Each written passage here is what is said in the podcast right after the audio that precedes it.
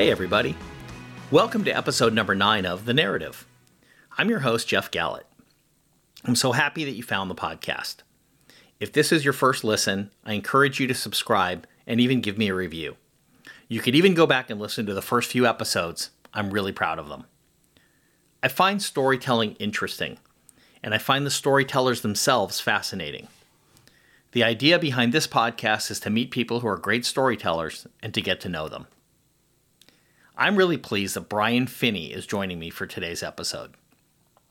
Brian is an accomplished author of eight different books across the genres of biography, nonfiction, and fiction.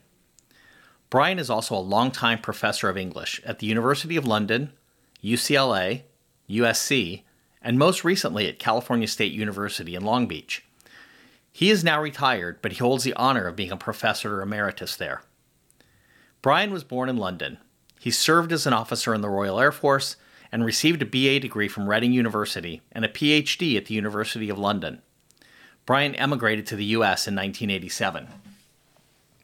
Brian's most recent two books are works of fiction based on timely events: Money Matters, an unconventional detective story, and Dangerous Conjectures, a gripping story about a couple threatened by both the coronavirus pandemic and the rise of conspiracy theories.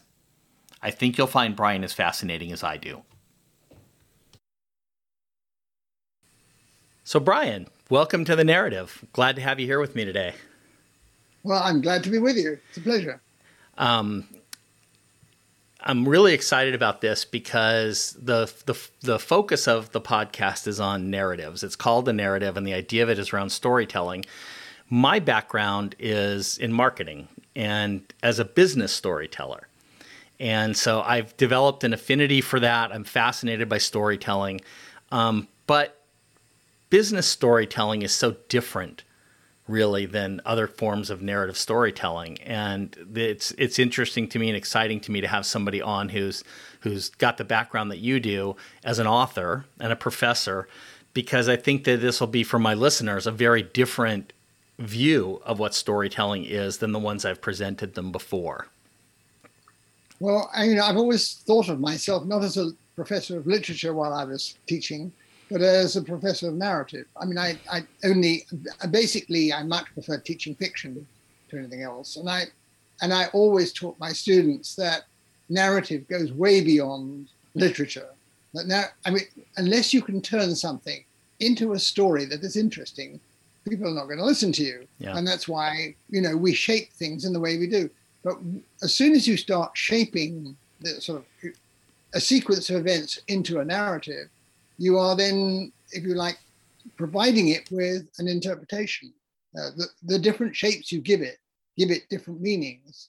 So it's all, you know, really fascinating and complex, um, but definitely up my street. Yeah. And I, you know, one of the things that interested me when, when we first started um, talking about having you on, when I really went in and looked at your background, and and I may be completely wrong here, so just feel free to tell me I'm foolish, because I'm, you won't be the first person. But you've written biography and nonfiction, and now more recently in the last couple of years, fiction. That seems somewhat unusual to me. I think, like, through, at least from my train of thought, authors tend to find a path or find a lane and say, I'm a biographer, or I'm a nonfiction author, or I'm a fiction author, author, and don't seem to kind of navigate between those different forms. But you've done that, which I think I find that that, that interesting. I mean, I think it's partly a reflection of, of my own career, um, you know, in that, of course, there is some pressure to publish when you're teaching. Uh, besides which, I didn't need the pressure because I thoroughly enjoy writing and getting published. Um, for example, the, the, the biography that you allude to is of Christopher Isherwood, who was, a, a, in the terms of the history of English literature, was a very important figure because he basically provided one, what shall I say, one of two alternative ways in which fiction was being written at that time. Um, his was, was a very careful way of, of constructing prose. And he always started off by doing a rough draft and then worked and worked and worked away at it. Um, and nobody had paid, when I did this, I did it, but he had, there, was, there wasn't a single book about him available. when I and I thought, well, I want to teach him in my classes. I'm going to write a book to go with it. um, and that, interestingly, um, for the second time in my life, brought me across the States, because Isherwood, halfway through his life, emigrated to Santa Monica in California, right next door to me here. Mm-hmm. I, I live in Venice, and you know, San, Santa Monica's next up on the coast. Um, and it, I mean, it basically speaking, it uh, increased my interest in uh, life in America, because I had to pay for it, and I paid for it by getting U C L A to give me a couple of uh, summer classes. I met an awful lot of really interesting people, because he knew interesting people himself. And one of the very last people I met, actually, was Laura Huxley, which was, you know, Aldous Huxley's second wife, who lived in the uh, hills above um, Los Angeles, looking down at, on it, and who I interviewed for a long afternoon. And just as I was leaving, she looked at me. She had this reputation of being a bit of a, what should I say, a spiritualist.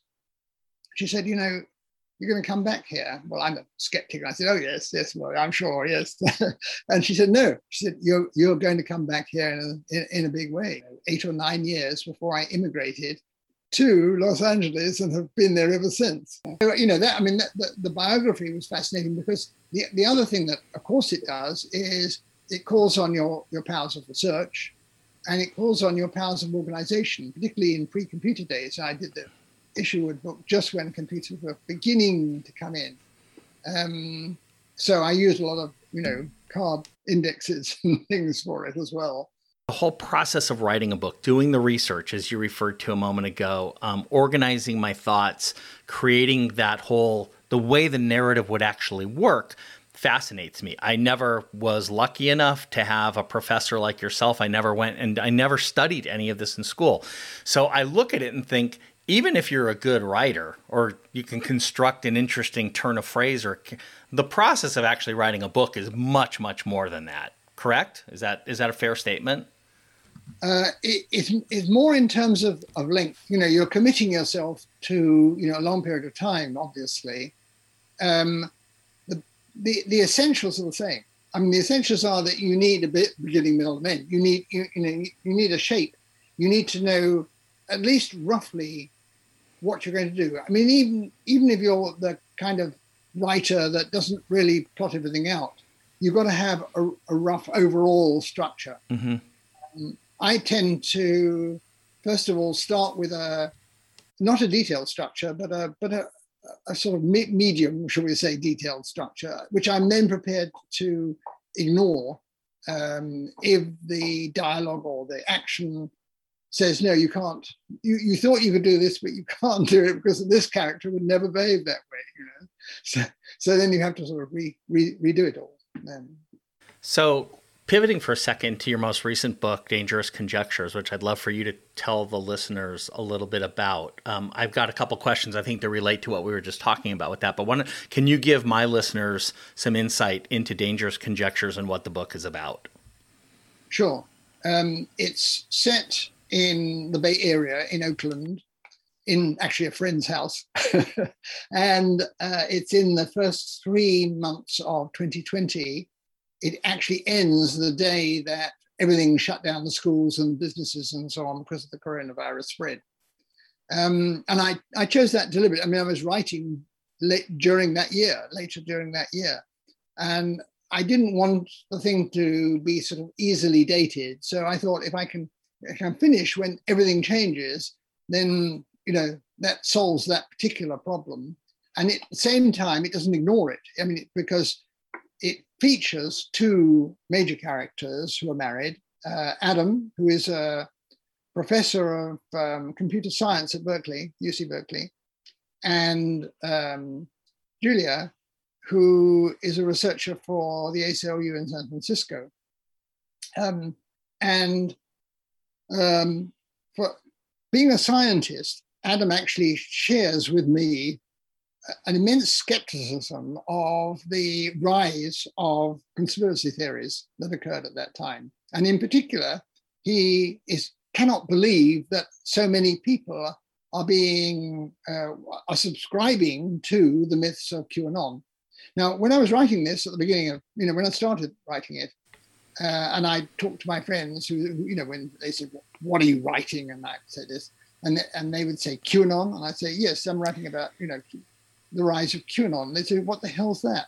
And then when I would describe it to them, they would say, well, you know, that can't, you know, that can't get anywhere seriously. Yeah, that was my, that, that was the, one of the pivots I wanted to take is when I, when I was reading the book and I, I knew, you know, you published it earlier this year, but I knew that you must have written it obviously because of the, the, the whole world, you know, it was a twenty twenty into twenty twenty-one story. Um, yep. But it's almost, it, it almost pre-imagines so much of what's actually happened in the last year and a half. It was staggering to me. That was all, it almost read to me as though you were writing it in real time, even though you finished it months yeah. before then, obviously, because it's a book. And I, that was just, it was, you know, either genius on your part or just, or just this whole, you, you predestined or presupposed where this was going to go from the conspiracy perspective and the way disinformation just propagates. And I, I don't even see it getting better. I think it's almost getting worse to a certain degree. Yeah. Well, you, I mean, you make me happy when you say that it still seems very relevant today, because that was one of the aims of, of doing it that way. Um, and oh, all right, just to continue for a second. Yeah. Adam is a skeptic, as I was. Uh, that's perhaps the only overlap in the book with me personally. And uh, being a scientist, he therefore sets out to investigate QAnon. Um, and the more he gets into it, the more he realizes not only that it's a powerful force, but that it's, and, and this is where the fiction starts entering, but it is also in league with the White House. The White House is uh, surreptitiously, you know, Um, acting in unison with it to disrupt the primary elections that were going on at, during those first three months of the year. And meantime, Julia is uh, terrified uh, by the virus. She's never even thought about, you know, the possibility of death or dying. And now, you know, it seems to be just lurking outside the front door whenever she leaves the house. Um, so uh, this causes her, first of all, to listen all too willingly to a friend of hers who loves these cons- conspiracy theories, called Amy, um, which really rattles Adam, who constantly sends her back to the facts. uh, but it also causes her to make a number of much more uh, serious mistakes.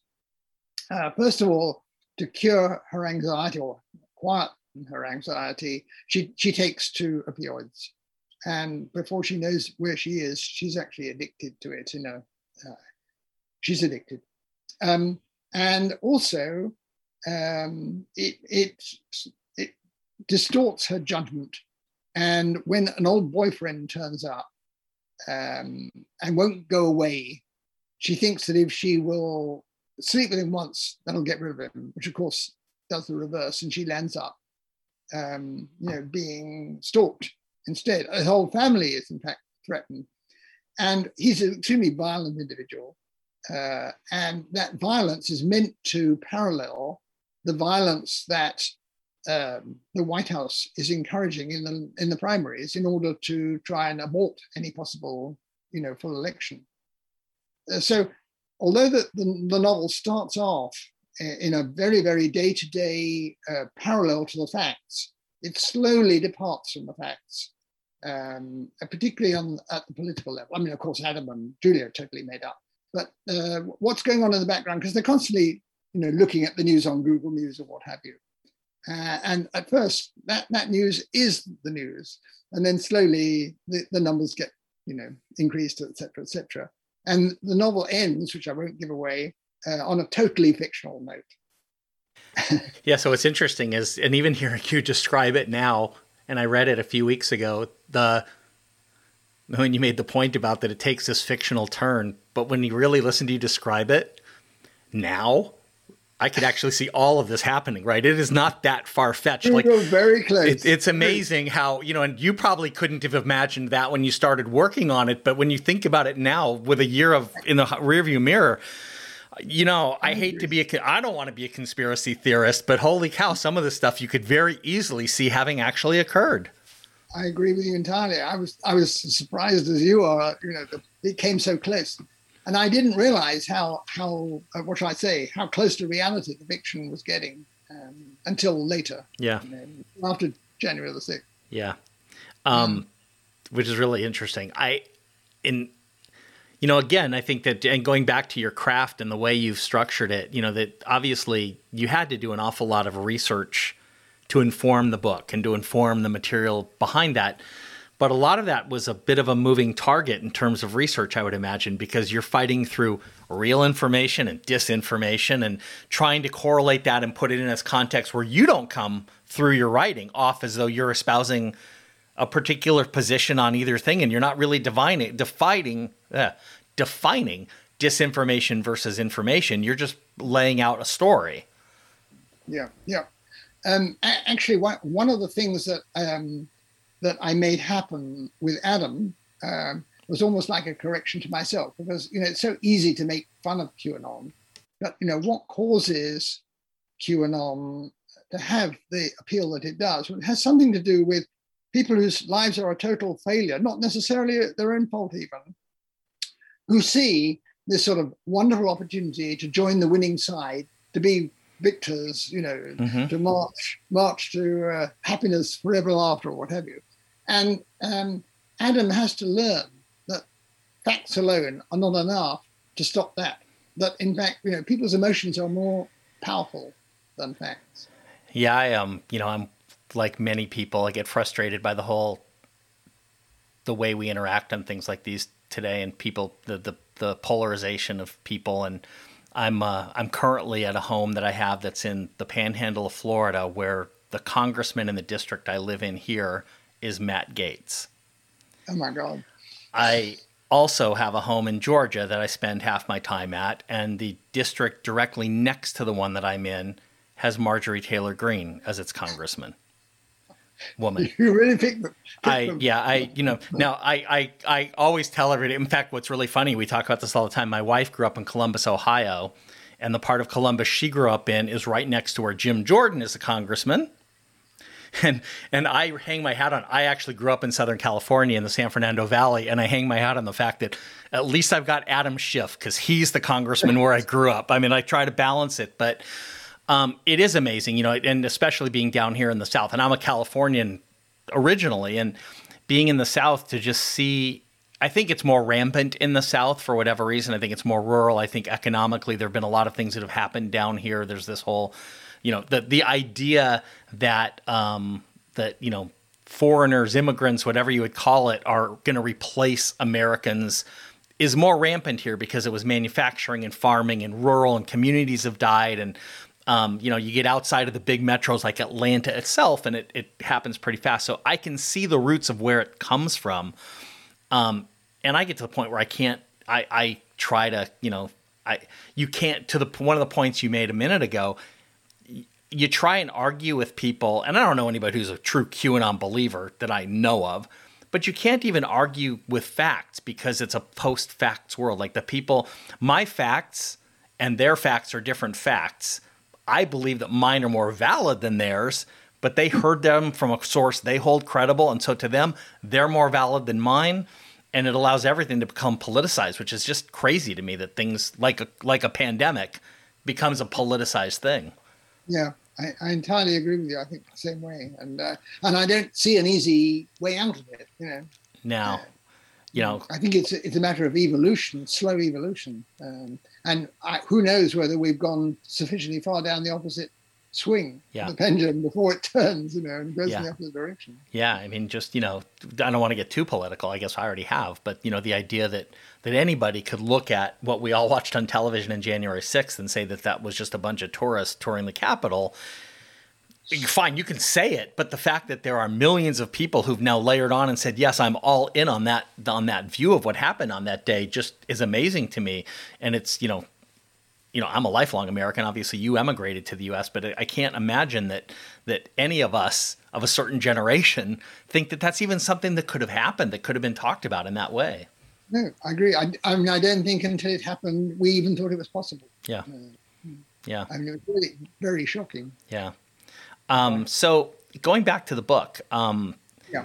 I'm, I'm curious to the whole process. You know, you, you mentioned earlier that as part of your professorial duties, you know, part of that is being published, as most professors are. And I would imagine in literature, it's even more of a demand to continue to produce pub- and publish. But I think you're you're semi-retired or retired largely from teaching, yeah. right? Mm-hmm. Um, but is it how difficult is it to write and get published and work through that? What's that process like of actually, so you ideate the book, you sit down, you outline it, you draft out, but how do you get from idea to actually published printed book or downloadable book or whatever it would be? I think my listener would be curious or interested in, in how that entire process works. And then at the back end of that, what do you then do to, for lack of a better term, and hitting back into my sweet spot, market that to let people know that the book is out there and available? Yeah. Well, um, the, the the last book I wrote whilst I was still full-time teaching, uh, I'd already got tenure and I was a full professor. I didn't have any pressure on me. I decided that I would write outside my discipline. And I wrote a book called Terrorized, How the War on, War on Terror Affected American Culture and uh, Society. Um, and that, that involved a huge amount of research, but it also was something which, because I was not a political scientist, shall we say, uh, I realized would be very hard to persuade a publisher to take on. So that was the first book I self-published. Now, I self-published it, and I didn't do very much other than self-publish it. It was a kind of, what should I say, um, you know, private satisfaction. Uh, it's continued to sort of sell very slowly. uh, it's way down on the, on the list, on the publisher's list. And it, what that made me realize is that, okay, you know, you can choose to do self-publishing, but if you want anybody, any significant number of readers, you then have, as you say, to market it. So when I wrote my first novel, Uh, I selected self-publishing as, a, as an option. Uh, you know, I mean, I, I chose to do it. It gave me much more freedom. Of course, it gives you seventy percent royalties as opposed to the ridiculous five or ten or whatever it is that publishers do. Um, but it also enables you to target the audience. Uh, and I uh, uh, found, I was introduced to a young uh, woman publicist who specialized in just precisely what I was doing then. Um, and uh, she did an amazing job uh, of getting me lots of interviews, getting me reviews, um, you know, offering free copies in order to, you know, one book in order to get the other book uh, sold and so on. So um, that's what I, I chose, but because that was a good experience and it, and it resulted in reasonable sales. And I'm, by reasonable, I don't mean that I made any money on it, but then how how many authors make money? Only the Stephen Kings of this world. Um, so, but, but you know, nevertheless, it was, a, it was a success. And so I'm doing the same with this book. And it's too early to say, you know, how, how well it will do or not. It's, um, I had worked with a, on a corporate book project. Somebody had approached us about having somebody that I worked with write a book um, about the broader market that we that we participated in. And I, you know, I asked them these same questions, you know, so, you know, we can write a book, then what?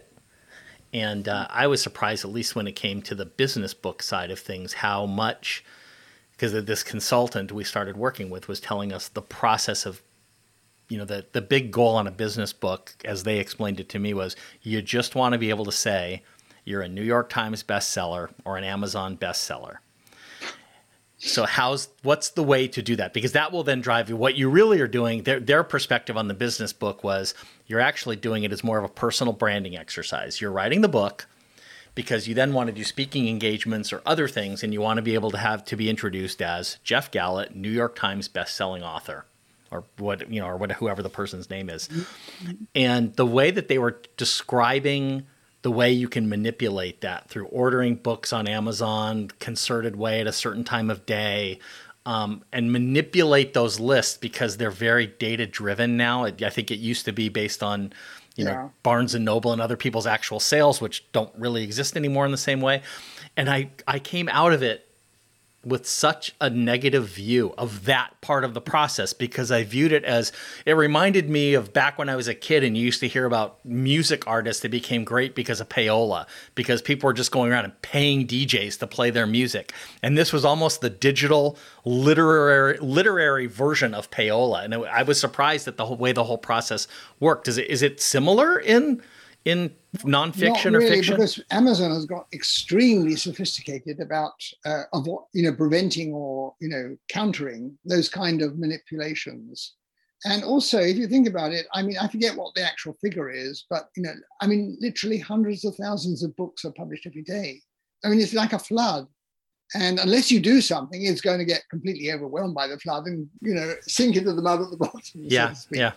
So, you know, you you, ha- you have to, uh, you, you you cannot manipulate the market easily unless you're prepared to spend, you know, tens, hundreds of thousands. And yeah, then you can yeah, probably. Yeah. Um, so what are your plans forward? Are you going to continue, you know, b- both Money Matters and Dangerous Conjectures, they end, but they have a way that you could see them continuing on and becoming a series potentially, or having a follow on to them. Is that, do you have that kind of a goal for, for either of the, of the nonfiction or sorry, the fiction books? Um, not so far. Well, I've, what I've been playing, I mean, you notice each of those books has a sort of major political background going. Mm-hmm. Money Matters has the, the two thousand ten midterm elections and the government, government California elections. Yeah. And it also has immigration as a major theme. And I think I'm quite often driven by what's going on in the wider scene. And then I conjure up uh, a domestic, you know, equivalent for it or response to it. Um, to my mind, at the moment, the single biggest problem facing the world is the disparity in income. Uh, I mean, I think that could cause the breakup of countries and societies, and it, it could be quite disastrous. You know, add, add in climate change to, you know, give it impetus and so on. Yeah, you had so made a comment I'm, to me in a back and forth we did over email preparing for this about the the just the sheer volume of homelessness in Venice where you're at, which yes, I've indeed, experienced indeed. in being there. And, yeah, yeah, yeah. I mean, the entire you know uh, the the boardwalk in Venice was the second uh, largest tourist attraction in Southern California, and it became completely inundated with homeless t- encampment. Uh, so much so that it, you know, the the uh, vendors there weren't making any money, and people were afraid to go there because yeah. it got pretty rough. But at any rate, I decided, okay, I, I thought, therefore, what I want is to have a confrontation between somebody who's never never had anything in life, whose life has always been a, you know, a failure, so to speak, and impoverished, and someone who takes Uh, huge wealth for granted, who, who's always had it, who lives with it. Um, and I, I, at first I was thinking of having a homeless woman park a car across his, you know, in his driveway or something. And he, of course, does everything to get rid of her. And then, I don't know, the car goes gets on fire and he's forced to take her in. I, I just want, I don't care how I do it, really. I, I'm probably not going to do that. But I want the two of them um, to actually have to interact and gradually get to know each other until um, it, it might, it might, it could even end as a romance. I don't know, uh, but it certainly, it certainly needs to individualize and specify the huge difference in assumptions and way of life and so on. Yeah. And it's difficult. It's, it's a difficult one to do. I mean, I've been concentrating on her because you don't want to make her a dummy or anything. Um, I mean, I, I think she has to have at least one or two years of college, you know, education and so on, or self-taught, something. Um, yeah, it's interesting. My my wife and I were in California a couple of weeks ago for, for my son's wedding, and um, we went to visit family in Sacramento. And we uh, we ended up in a coffee shop in downtown Sacramento, and um, just were sitting there and saw a guy walked in carrying a camera, and he had a T-shirt on it that said "Good Trouble." So we live in Georgia, so we we actually said to him, you know, John Lewis is from Georgia. That was his statement of go out and make yeah. good trouble. And so we just said we liked his T-shirt, and so we started talking to him. And he's a retired prosecutor. He worked in the San Francisco D A's office under Kamala Harris oh. at one point when she was D A in San Francisco. And he's retired now, and he is into photography. And he is spending his time documenting the homeless. He's photographing the homeless. And so I followed him on Instagram right there. I'm like, we had a, a less than, we, you and I have been talking far longer than him and I talked that day. But I followed him then, and I've been following his work, and it's it's really remarkable. I'm actually going to reach out to him and see about having him as a guest on here at some point, because he does a different, he does visual narrative. It's a very different kind of narrative, but he's really telling stories. Um, But it was it was so interesting because he profiles. He'll photograph a person, then profile them. And this was two weeks ago, so I've only seen eight or nine of these profiles. And almost all of them are not institutionally homeless. They're they're forced to be homeless for reasons, but they're all smart, educated. Yeah. Some of them ended up in prison. Some of them have, you know, their life took a different turn. Some of them came back from the military service and, you know, got flushed out of the system. But um, it's been really interesting to follow and see that, you know, to your point, it's not just people that don't have an education that end up homeless, et cetera. Yeah.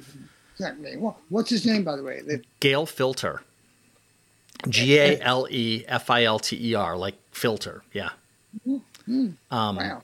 Yeah, so it's been, and he's he's a very good photographer too. So, you know, hopefully I'll have him on here at some point. But um, I think that is an interesting idea to juxtapose I do, that. I do. You know that, I, and I think, as you say, you know, I mean, visually, there's a, visually you're still telling a narrative. You're just doing it in a different medium and in a different way. Yeah. Which is why, you know, when novels get translated into movies, sometimes they succeed and sometimes they don't. Yeah. When they succeed, it's usually because they made drastic changes to it in order to accommodate it to a different way of telling the story. Yeah. So the the other thing that was interesting on that trip, I don't want to make it so much about me or my trip, but um, I think you might have a perspective on this too, is I, I worked for a long time in San Francisco. And it's more, even though I was born in Los Angeles, I actually lived in the Bay Area much longer. And we went to San Francisco and I was just stunned. The the San Francisco, I haven't been there, obviously. We haven't traveled at all because of the pandemic, but the San Francisco that I was in two weeks ago was not the San Francisco that I knew before.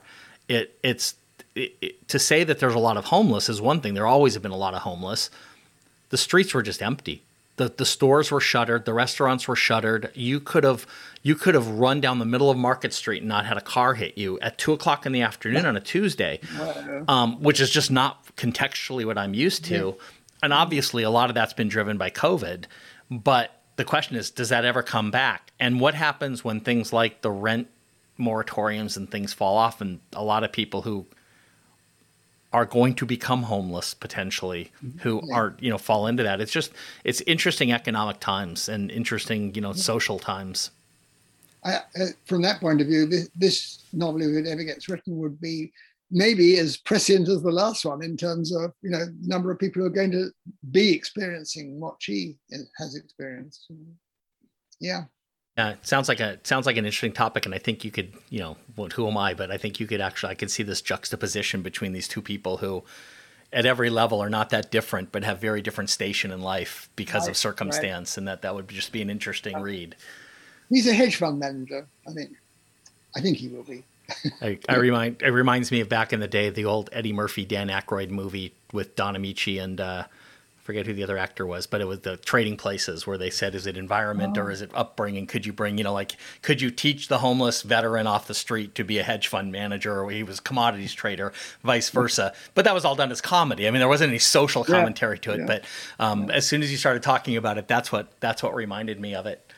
Yeah. Um, Interesting. Yeah. So are you still doing any teaching at all? I know that you, you're an emeritus professor, but are you still actively, actually active in, in the classroom anymore?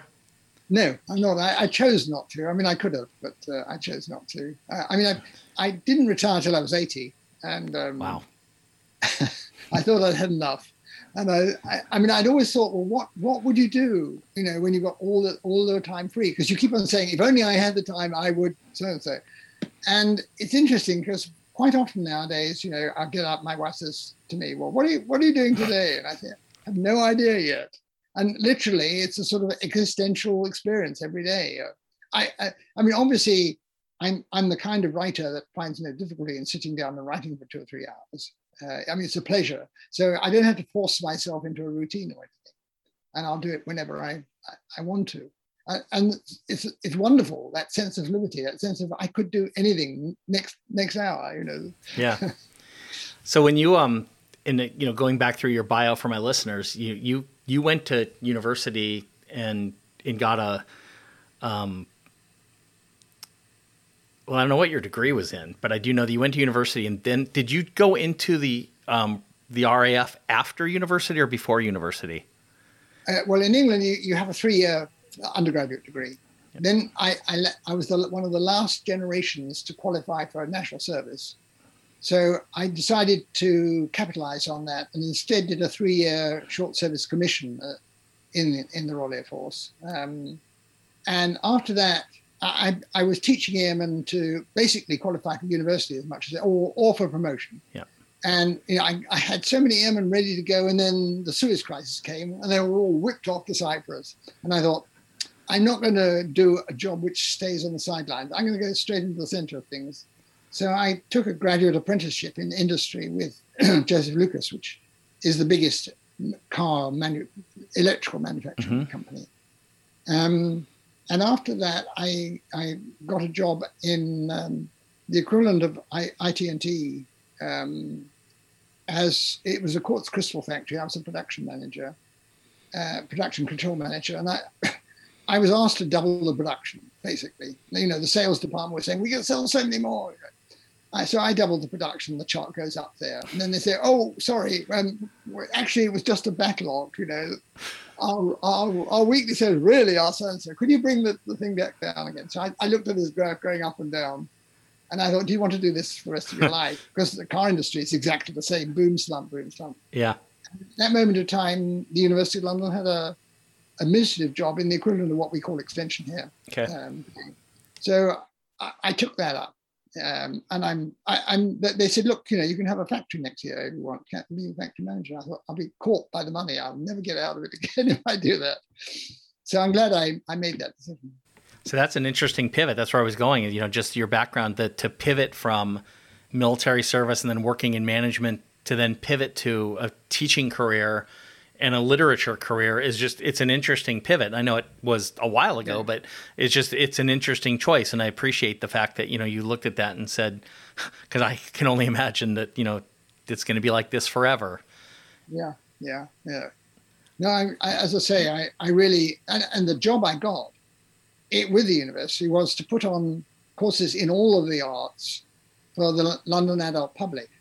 Um, So, you know, I would be working with the British Film, Film Institute or the Institute of Contemporary Arts or, you know, whatever, the National Gallery. It, I mean, it was really fun um, and, you know, enabled me to do a whole lot of interesting projects, including taking students abroad on art history tours with an art historian. Yeah, that does sound it was fun. Great. That great. does sound fun.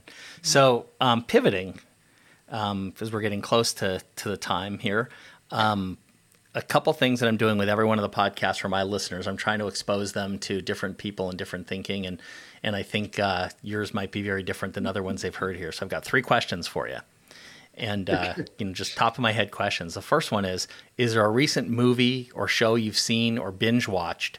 And would you recommend it? Something something that really you thought was great.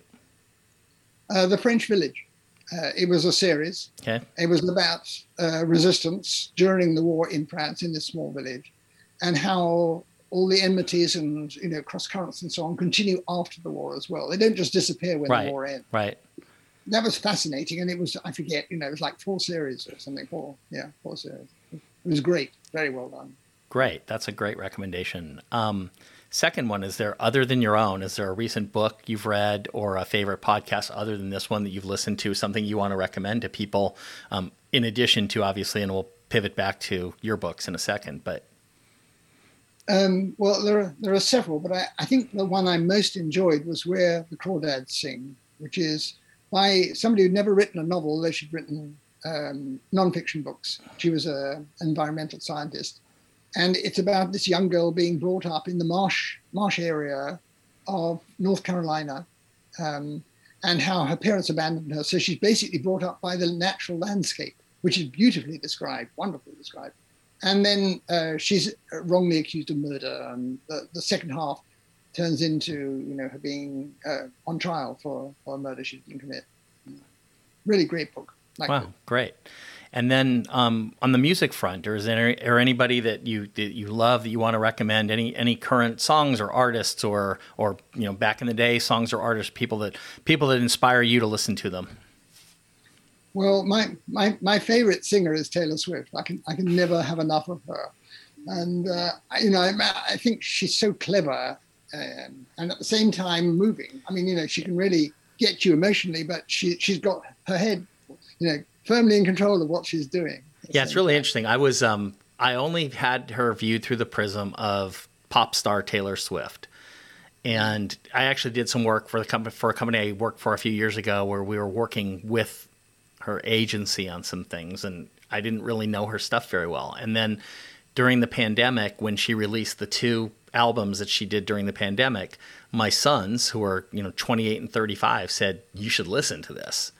And I was like, "Oh, you know, it's Taylor Swift. I don't think it's my thing." And they said, "Just trust us, download these albums." And I did, and they're brilliant. They're just amazingly brilliant. And the more then I've then, for whatever reason, now decided at a very advanced stage, I was going to go back and look into her a little bit, and found out the way that she's taking control of her own career and going back and re-recording all of her music the way she wanted it done, but that, that the image makers wouldn't let her do it then. It's just, she's a remarkable person, and and her music is. is great. Yeah. We agreed on that. Yeah. So cool. Um, so there you go. I would not have, I would not have expected my, my guest who retired at eighty to say that Taylor Swift was his musical muse. So there we go. It's probably a great place to end. Um, yeah. Um, real quick though, before we end, do you want to tell my tell my listeners about, at least I think at least Money Matters and Dangerous Conjectures for sure, and where they can get it, and uh, and um, you know, all the details there? Oh sure, um, they're, they're they're both available, both as an audiobook, as a paperback, and as an ebook on Amazon. Uh, I mean, that, that's much the easiest way of doing it. Just put in the title, Dangerous Conjectures, on Amazon, and you'll you'll get it. Uh, I also have a very extensive, if they're interested in going any further, I have a very extensive website, which again is easy to remember because it's B H Finney, Brian Finney, B H Finney at B H Finney dot com. So um, uh, they could look me up there. And I, I'm also, uh, I also uh, post on Instagram. Great. Mm-hmm. Well, Brian, thank you so much for joining me today. I've really appreciated the conversation. It was a lot of fun. And, uh, hopefully we'll catch up again. And when you're ready, when you're when you finish the next book, let me know and we'll have you back on. I'll certainly get in touch. And thank you for having me. Thanks, Brian. Appreciate it. Bye-bye. Thanks for listening to today's episode of The Narrative. Your feedback is always welcomed, as are your shares and, of course, your reviews. Please subscribe and review The Narrative on your podcast platform of choice, including Apple Podcasts, Spotify, and Google Podcasts.